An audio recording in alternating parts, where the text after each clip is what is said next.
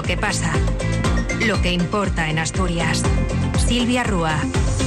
¿Qué tal? Buenas tardes. Será mañana, mañana a las 4 de la tarde, la reunión a la que el consejero de Fomento, Alejandro Calvo, ha llamado a los alcaldes del Valle del Nalón para hablar del problema de siniestralidad en el corredor del Nalón, un tramo de apenas 4 kilómetros donde han perdido la vida en escasos meses cinco personas en accidentes de tráfico. El último hace escasos días, donde la invasión de un carril por parte de un conductor acabó con la vida de una madre y un hijo, además de dejar varios heridos. El Principado baraja medidas como fijar la velocidad por debajo de los 80 kilómetros por hora, instalar radares fijos o una solución que para muchos puede ser la más importante, una mediana que impida estas inversiones del carril contrario. Aunque el gobierno autonómico ha dejado también la puerta abierta a una medida más costosa, más a largo plazo, como es un posible desdoblamiento de la vía. Claro que eso señala el presidente Adrián Barbón, está pendiente de un estudio pormenorizado. En los presupuestos de 2024 va una partida para el estudio de la viabilidad. Porque no se trata de decir yo quiero, se trata de saber si yo puedo. Y no hablo del yo puedo por razones económicas, hablo del yo puedo por razones técnicas y ambientales. Porque no hay que olvidar que esa parte es paisaje protegido a las cuencas mineras, que son toca entornos como el río, etcétera, etcétera, es decir, que es un tema muy complejo. Yo ni modo alguno lo descarto, porque quiero ver lo que dice ese estudio y lo que hay que hacer es hacer ese estudio cuanto antes para ver la viabilidad. Antes de entrar de lleno en este asunto, les damos cuenta de un rescate en Picos de Europa que se inició en la tarde de ayer y que ha concluido esta mañana. El de un montañero, un vecino de Oviedo de 50 años que se perdió haciendo la ruta de la Jocica en la zona de los Sedos de Ozania. Fue el mismo quien alertó a la Guardia Civil para solicitar asistencia, indicando además su posición y relatando que había sufrido una caída, lesionándose una pierna y a consecuencia de lo cual no podía continuar la marcha. Se activó inmediatamente un grupo del GREIM de Cangas de Onís junto a efectivos de bomberos. Sobre las 9 de la noche lograron ya contactar con él. una vez que lo localizaron, le colocaron en una camilla, pero los rescatistas, los rescatistas decidieron que era mejor pernoctar en la zona a la espera de mejores condiciones para la evacuación por la falta de luz que hacía inviable el rescate por aire y por lo escarpado del camino que desaconsejaba la evacuación a pie. A la una de esta tarde, de este domingo, fue finalmente evacuado en helicóptero. El consejero de Fomento Alejandro Calvo se reunirá mañana a las 4 con los alcaldes del Valle del Nalón para trasladarles las medidas a desarrollar y coordinar las, actuaciones para mejorar la seguridad en el corredor del Nalón. Para el alcalde de Langreo, Roberto García, el problema no está solo en este tramo de vía de tan solo 4 kilómetros en el que ahora posamos todos la mirada tras el último accidente mortal. A su entender, hay también otras vías con falta de mantenimiento o en condiciones inadecuadas y señala, por ejemplo, la autopista minera. Además, reclama un transporte público de calidad que permita mejorar el desplazamiento a los vecinos y que reduzca además el nivel de tráfico en el corredor. En todo caso, prefiere que sea un criterio técnico el que pese en las decisiones que se vayan a adoptar, aunque señala que el desdoblamiento de los túneles de Riaño, si hay que tomar un ejemplo, redujo la sinistralidad de dicho tramo al mínimo. Mejor si tuviéramos un digno transporte público, no tendríamos que estar dependiendo de esta carretera con los niveles de tráfico que tiene. Lo que sí hay datos objetivos. Uno de los datos objetivos nos dice que desde que se desdobló la carretera de los túneles ha descendido a casi cero la siniestralidad en esta carretera. Y un dato que nos dice que el volumen de tráfico que soporta este pequeño, este pequeño tramo de apenas cuatro kilómetros es muy superior a lo que está preparado tanto por parte de la calzada como con el ancho de vía, con el mantenimiento de las, el mantenimiento de los arcenes. Hay una serie de cuestiones que hay que poner sobre la mesa. Y a lo mejor no son solo medidas coercitivas, las que hay que aplicar sobre los conductores. Es que también hay familias eh, con niños que van respetando las normas y tienen que sufrir a veces pues el que te reviente una rueda, el que un coche patine y se salga. Es que hay muchas razones. Por su parte, el alcalde de San Martín del Rey Aurelio, José Ramón Martín Ardínez, prefiere esperar a la reunión de mañana a las explicaciones del consejero sobre las medidas que se van a plantear para el corredor del Nalón. En todo caso, las medidas han de llegar lo antes posible. Sabemos, vemos todos que casi podríamos decir que en determinados momentos el corredor está saturado, hay que tomar medidas, nos explicarán eh, de qué se trata, de lo que se pretende realizar en los próximos años y, sobre todo eh, lo que también tenemos que llamar es eh, a la prudencia y a, bueno, a respetar las normas de tráfico. ¿no? Eh, bueno, la postura es valorar lo que trasladen los técnicos, aquello que sea más mm, breve en el tiempo, es decir, no podemos plantear cuestiones que sean a largo plazo porque el resultado necesitamos tenerlos ya, con lo cual un poco en función de lo que necesitemos a corto plazo y de lo que nos digan los técnicos, yo creo que sería lo conveniente.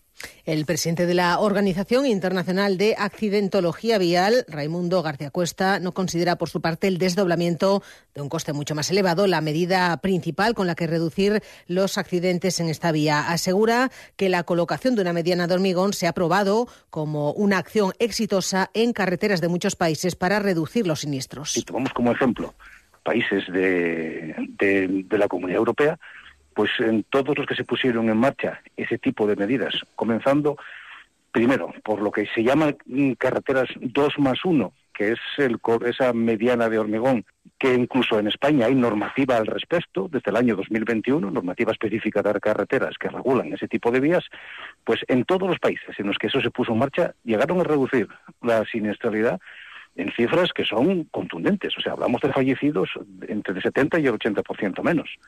Cuidado. Hablamos de, medidas que son de una reducción drástica.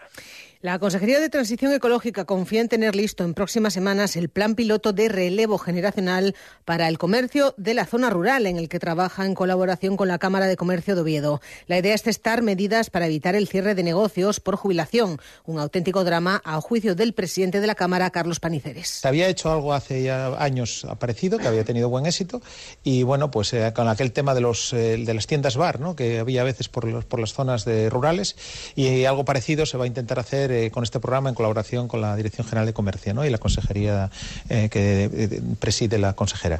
Y bueno, vamos a ver, vamos a ver, a ver si en unas semanas ya diremos qué municipio se va, en dónde se va a hacer ese piloto.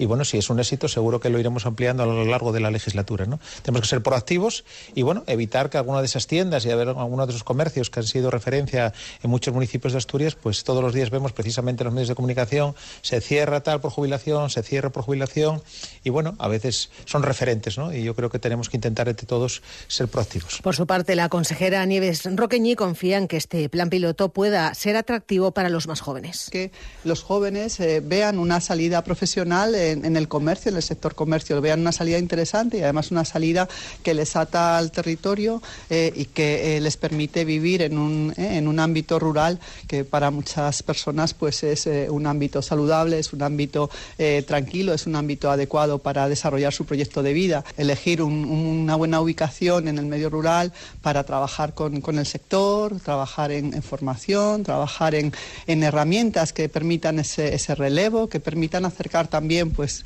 eh, la, oferta de un negocio que eh, está llegando a su fin con la demanda de un trabajador o de un emprendedor que puede ver en, este negocio pues, eh, es un proyecto de vida. El relevo generacional, no solo en el comercio de la zona rural, preocupa también a los sindicatos.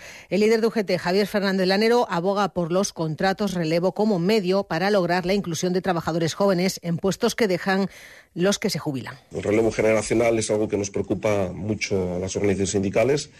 Venimos hace tiempo diciendo que necesitamos recuperar el contrato de relevo.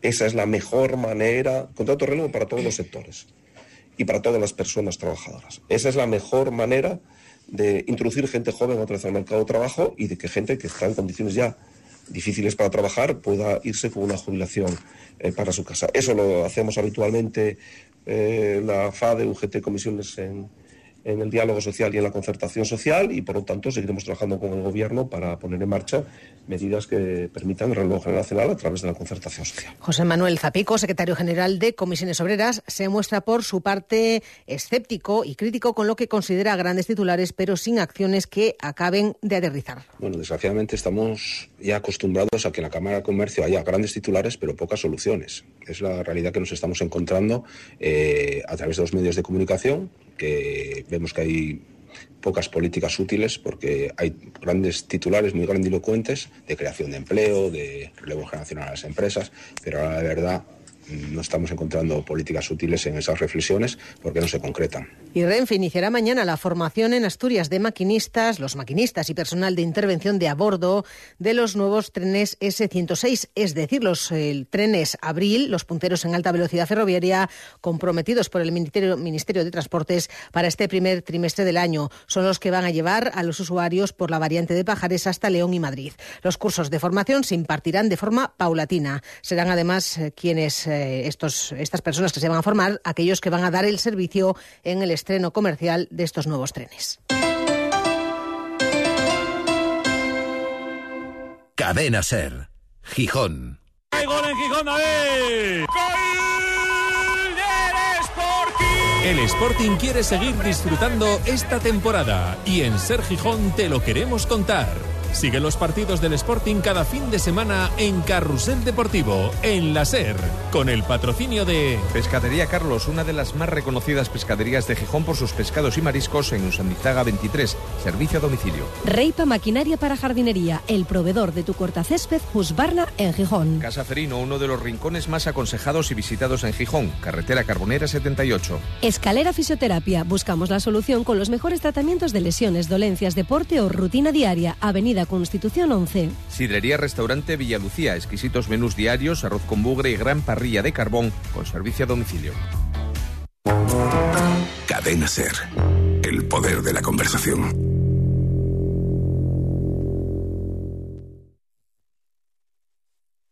Hora 14. Asturias. Los sindicatos del sector financiero, FINE, Comisiones Obreras y UGT, llaman a los trabajadores a la movilización ante la cerrazón que ven en las patronales a la hora de negociar los convenios de banca, ahorro y cooperativas de crédito. Cerrazón en un momento en el que además exhiben beneficios los bancos, los beneficios millonarios, añaden. Por eso, las tres organizaciones convocan paros parciales entre los trabajadores de la banca el lunes día 26 de febrero y una huelga de 24 horas fijada para el día 22 de marzo. Como movimiento previo, se prevé también una manifestación en Madrid el próximo jueves día 8. Carlos Javier Zapico es secretario de la de Acción Sindical de CESICA FINE para Asturias y Cantabria. Sí, bueno, sí, el, esto es eh, una negociación del convenio de ahorro que ya está, ya, ya se celebraron alguna reunión, pero eh, la patronal no, no quiere subir eh, pues prácticamente un 2%. Eh, eh, cuando lo vemos irrisorio, ¿no? Con, todo lo que ha subido el IPC y, la pérdida de poder adquisitivo que, que llevamos acumulada. Y entonces, eh, bueno, pues eh, en el sector pues se convocan esta serie de, de actuaciones, de manifestaciones, de paros, para hacer ver la realidad ¿no? a la patronal porque esto eh, no solo implica aquí en Asturias, esto implica pues en, en toda España, ¿no? porque es a, a, través del convenio nacional. Hablando de bancos, esta información les puede interesar si tienen una hipoteca y es que el Tribunal de Justicia Europeo ha fallado a favor de ampliar el plazo por el que los usuarios pueden reclamar el dinero cobrado abusivamente en concepto de gastos hipotecarios en todos los contratos firmados con anterioridad al año 2019. Este tirón de orejas por parte del Tribunal a las entidades abre la puerta ahora que miles de familias asturianas que habían perdido la oportunidad de reclamar puedan hacerlo una vez que la decisión judicial señala que el plazo de prescripción no empieza a correr hasta que queda acreditado que el cliente era conocedor de la abusividad de la cláusula. El presidente de la Unión de Consumidores, Dacio Alonso, llama a reclamar. Más de 100.000 familias hoy pagando una hipoteca en Asturias pues probablemente han quedado fuera pues la mayoría, el 90%, por lo que sea, por desconocimiento, porque lo dejan para última hora, bueno, pues ahora saben que pueden reclamar, nosotros estamos encantados, pero no solamente nosotros como asociación, que vaya un abogado, que vaya quien sea, hay que recuperar ese dinero que es de la gente, no puede quedarse el banco con ello. Con lo cual, animamos a todo el mundo a que lo reclame, nosotros somos los primeros que nos ponemos al servicio de la gente, pero que el caso es que lo reclame. Y vamos a conseguir que se sancione a los bancos, vamos a conseguir, ya que la Administración no inspecciona a la banca de forma, digamos, de oficio, nosotros vamos a presentar las denuncias para que abra expedientes y sancione con esos 10.000 euros que la ley, como mínimo, posibilita. Y el incendio de ayer en una nave abandonada de almacenes industriales en el barrio de Ciudad Naranco de Oviedo es el tercero registrado en apenas dos meses. Los problemas con este complejo se extienden en el tiempo y por eso la portavoz de la Asociación Vecinal de la Centralilla, Pilar Alonso, reclama la actuación del ayuntamiento. En estos edificios abandonados entran chavales a jugar, personas sin hogar, entre otros. Un peligro en definitiva. Entran chavales a jugar hacen fuegos, luego entra gente, bueno, pues oye, que que, que están en una situación súper precaria. Es un peligro tremendo para, bueno, para, la ciudad y una vergüenza que, que, esté eso así. ya te digo que el ayuntamiento tiene la potestad de multar al propietario de la nave y a la segunda, creo que es a la tercera, o sea, la, la multa va increciendo, ¿no? Y después de tres avisos y tres multas, el ayuntamiento tiene la potestad de ser él el que tire la nave y luego pase los gastos al propietario correspondiente. Y eso, mm, si no se hace, es una, es una dejación. El Grupo Socialista en el Congreso de los Diputados ha registrado una proposición no de ley pidiendo la conversión de las instalaciones del Pozo Santiago en un centro nacional de entrenamiento en rescate. Una propuesta que el sindicato minero Soma de la UGT viene reivindicando al entender que facilitaría la creación de actividad económica y empleo en la comarca. Se trataría de un centro para formar e investigar en trabajos de especial riesgo. Supondría, según el responsable del Soma, José Luis Alperi, la conservación además del patrimonio minero. Pide al resto de de fuerzas políticas, por tanto, que apoyen la propuesta. Este, este proyecto, el Centro Nacional de Entrenamiento en Rescates, que, veníamos impulsando y promoviendo, creemos que, va a apoyar y, facilitar formación e investigación en trabajos de, especial riesgo, en obras subterráneas, espacios confinados, eh, ver cómo se aplican distintas técnicas de trabajo y rescate minero. Y además una cuestión que nosotros siempre ponemos en el, en el foco, ¿no? que es la, la conservación del, del patrimonio industrial minero, dándole un nuevo uso y, generando pues retorno económico y, valor pues, en, modo de mantenimiento de empleo y, de creación de empleo. ¿no? Un proyecto eh, que no debería entrar en la disputa política, es un proyecto territorial y por eso esperamos que el resto de grupos parlamentarios eh, apoyen y las trabajadoras de las tres empresas adjudicatarias del servicio de ayuda a domicilio en el Ayuntamiento de Gijón, Arquisocial, Senior Servicios y SACIR, han iniciado una recogida de firmas para exigir un proceso de renovación de sus respectivos comités de empresa. Dicen sentirse sin representación sindical que defienda sus intereses, dado que estos comités están caducados desde hace años. De momento han recogido cerca de 200 firmas de las en torno a 350 trabajadoras que forman parte del servicio en el Concejo. Firmas que harán llegar a los sindicatos Mariluz Portero es una de las trabajadoras. Eh, las trabajadoras, eh, que quede muy claro, trabajadoras, ni de ningún sindicato, ni plataforma, ni nada. Eh, mm, nos pusimos de acuerdo para recoger firmas de que estamos un poco quemadas de que no tengamos representación sindical como se debe. Vale, entonces, eh, por el motivo es, fue eso, recoger firmas. A día de hoy tenemos 188 firmas, creo que somos unas 350 trabajadoras en Gijón y queremos eso, que se nos convoque a elecciones sindicales, porque no, no estamos de acuerdo con la actuación que, que están teniendo ahora mismo. Eh, entonces, bueno, el motivo es ese. Y la Consejería de Educación ha concluido la sustitución integral del césped de hierba sintética del campo de fútbol de Los Llerones, que pertenece al Instituto de Secundaria Jerónimo González de Sama del Langreo y que es propiedad del Principado.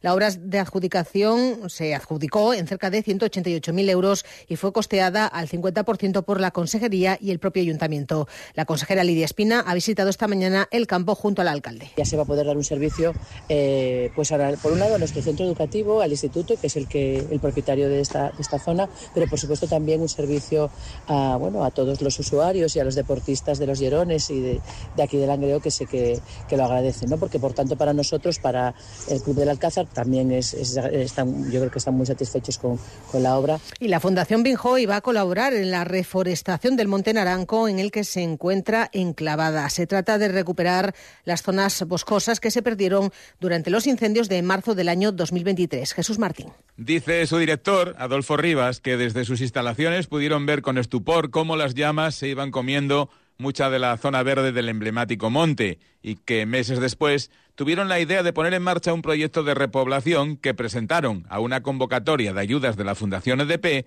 que les adjudicó fondos para su financiación e incluso fue a más, ofreciendo colaboración de su voluntariado corporativo en la empresa. Después tocaron la puerta de la Consejería de Educación y del Ayuntamiento, y todas las partes decidieron participar en el proyecto. Serán unos 2.000 árboles de especies autóctonas como los robles los que se planten en tres zonas del Naranco. Para la más grande, de unas dos hectáreas, se contratará a la empresa Bosquia En las otras dos, los protagonistas serán los voluntarios, por un lado, y los alumnos y participantes en distintos programas de la Fundación Binjoy con un claro fin terapéutico. Así lo explica Adolfo Rivas. Este bosque tiene tres partes. Una parte, que son esas, esas dos hectáreas, con esos 1.500, ahora van a decir exactamente los que son, más árboles todavía, que se van a plantar allí. Eh, otro bosque más pequeñito que va a hacer referencia a él, que va a ser eh, más familiar, que se pueda acceder más y que es donde vamos a hacer la plantación simbólica, y un bosque terapéutico que vamos a tener aquí.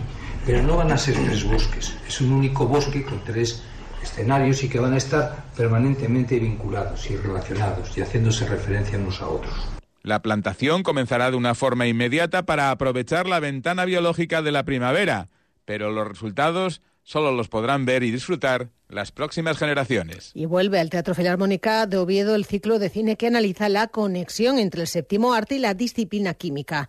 El Colegio Oficial de Químicos de Asturias y León y la Asociación de Químicos del Principado, en colaboración con la Fundación Municipal de Cultura, programan tres sesiones de cine en el teatro a partir de mañana. Se trata de la decimotercera edición de este ciclo de cine bajo el título de La química en nuestras vidas. El objetivo, señala Miguel Ferrero, presidente de la Asociación de Químicos, es difundir una imagen cotidiana y favorable de la química como ciencia de vanguardia. La química ah, es una materia que es un poco complicada de entender, pero lo que nosotros pretendemos es que todo el mundo tenga unas nociones básicas y lo pueda relacionar con las cosas que cotidianamente tiene presente, con lo cual eh, es una manera de darle cierta ciertos conocimientos a la gente para que pueda luego opinar de temas relacionados con la química o la ciencia en general. Se van a proyectar tres películas los lunes 5, 12 y 19 de este mes a las siete y media de la tarde de manera gratuita y con acceso libre hasta completar el aforo. La primera cita será mañana con Deseando Amar, un film de Wong Kar que se filmó en el año 2000. Y hablamos ahora de deportes que vienen hoy de la mano de Cali González. ¿Qué tal? Muy buenas tardes. Buenas tardes. En menos de dos horas, desde las cuatro y cuarto, el Oviedo jugará en el Carlos Tartiere contra el Eldense. Los azules de ganar se meterían en puestos de playoff, adelantando al Sporting, que se caería la séptima plaza a la espera de que el conjunto blanco jugase mañana contra el Zaragoza la Romareda. Luis Carrión podría introducir alguna novedad en su once, como la titularidad de Paulino en lugar de Masca. En el resto del equipo inicial no se espera más cambios respecto a las dos últimas jornadas. Hablamos ahora de la segunda federación. Ayer el Vetusta y el Angro empataron a uno y el Avilés también empató a uno, en este caso frente al Valladolid Promesas. Esta tarde a las cuatro jugará el Covadonga contra el en el Rabanal y en Miramar el Marino recibirá a partir de las 5 al Racing Villalbés. Hablamos de la jornada en tercera federación que esta mañana tuvo los siguientes resultados. Sporting Atlético 5, Condal 1, Industrial 0, eh, Lentregu 2, Lenense 3, Barcia 1, Praviano 3, Llanes 2, Ceares 2, Estadio 1 y a punto de terminar está el Llanera 3, Luarca 1. Y finalizamos con el fútbol femenino, con el derbi asturiano que se ha celebrado esta mañana en San Claudio, victoria para el Oviedo 1-0 contra el Sporting, que se mantiene vivo en la pelea por subir y el conjunto rojiblanco cae en la zona de descenso. Gracias, Cali. Les contamos también que la Orquesta Nacional de España va a ofrecer un concierto esta tarde a partir de las 7 en el ciclo de conciertos del Auditorio de Oviedo.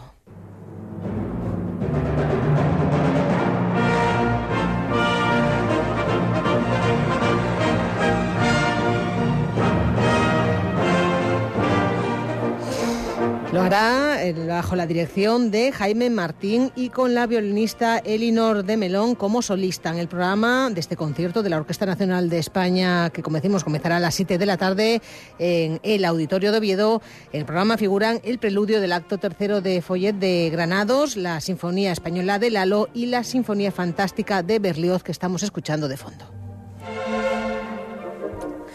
Pues con este sonido de orquesta llegamos casi a las dos y media de la tarde en una jornada en la que ya lo ven, el cielo está poco nuboso, aunque nos van a acompañar al final de la jornada, lo mismo que ha ocurrido al inicio, eh, algunas brumas y bancos de niebla en puntos de la cordillera. Temperaturas sin grandes cambios, en el litoral vientos flojos de este y sureste, en el interior vientos flojos de dirección variable. De momento tenemos 14 grados en el centro de la región. Les dejamos ya con la información nacional e internacional en la cadena SER.